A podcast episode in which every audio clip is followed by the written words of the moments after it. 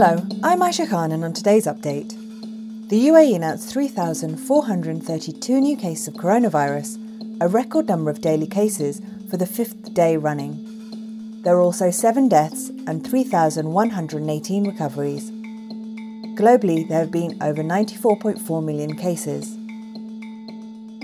Officials in Abu Dhabi said new guidelines for entering the emirate will come into effect from today.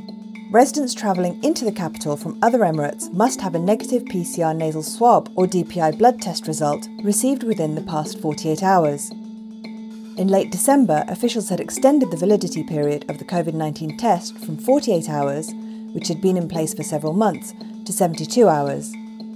Further tests will be mandatory on day four, when staying in Abu Dhabi for more than four days, and on day eight, when staying for eight or more consecutive days. The procedures will apply to all U A E residents, except those who were inoculated as part of the National Vaccination Programme or were volunteers in the COVID nineteen clinical trials. Schools in Abu Dhabi will continue distance learning for three more weeks, the Emirates government announced. Pupils had been set to return to classrooms today, but the decision has been taken amid a surge in coronavirus cases in the U A E. Authorities said the decision, which affects both private and public schools in the Emirate, was taken to safeguard the health and safety of the schooling community.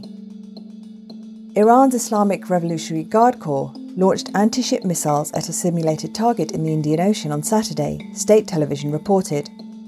And on Friday, surface-to-surface ballistic missiles and drones were launched against hypothetical enemy bases. Iranian state television said the drill took place in the country's vast central desert, the latest in a series of snap exercises called as tensions with the West over its nuclear program escalate. Tensions between Washington and Tehran have increased amid a series of incidents stemming from President Donald Trump's unilateral withdrawal from Iran's twenty fifteen nuclear deal with world powers. Pfizer and BioNTech said on Saturday they will limit the delays of their vaccine deliveries to just one week, after fears in Europe that shipments of the jabs could be slowed for up to a month. It comes after six nations called the situation unacceptable and warned it decreases the credibility of the vaccination process. Sweden, Denmark, Finland, Lithuania, Latvia and Estonia have urged the E U to apply pressure on the firms. Pfizer had said on Friday it would delay shipments of the jabs over the next three to four weeks due to works at its key plant in Belgium.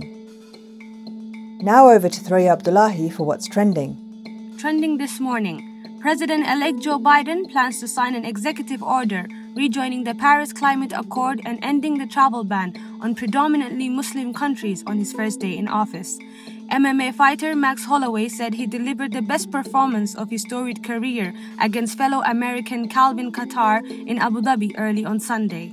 Finally, retired Russian M M A fighter Khabib has not closed the door on a return to the U F C, telling Dana White he could come back should something spectacular entice him after watching both lightweight bouts at next week's U F C two fifty-seven in Abu Dhabi. That's it for today's update. For our full range of podcasts, head to the podcast section of the national news dot com.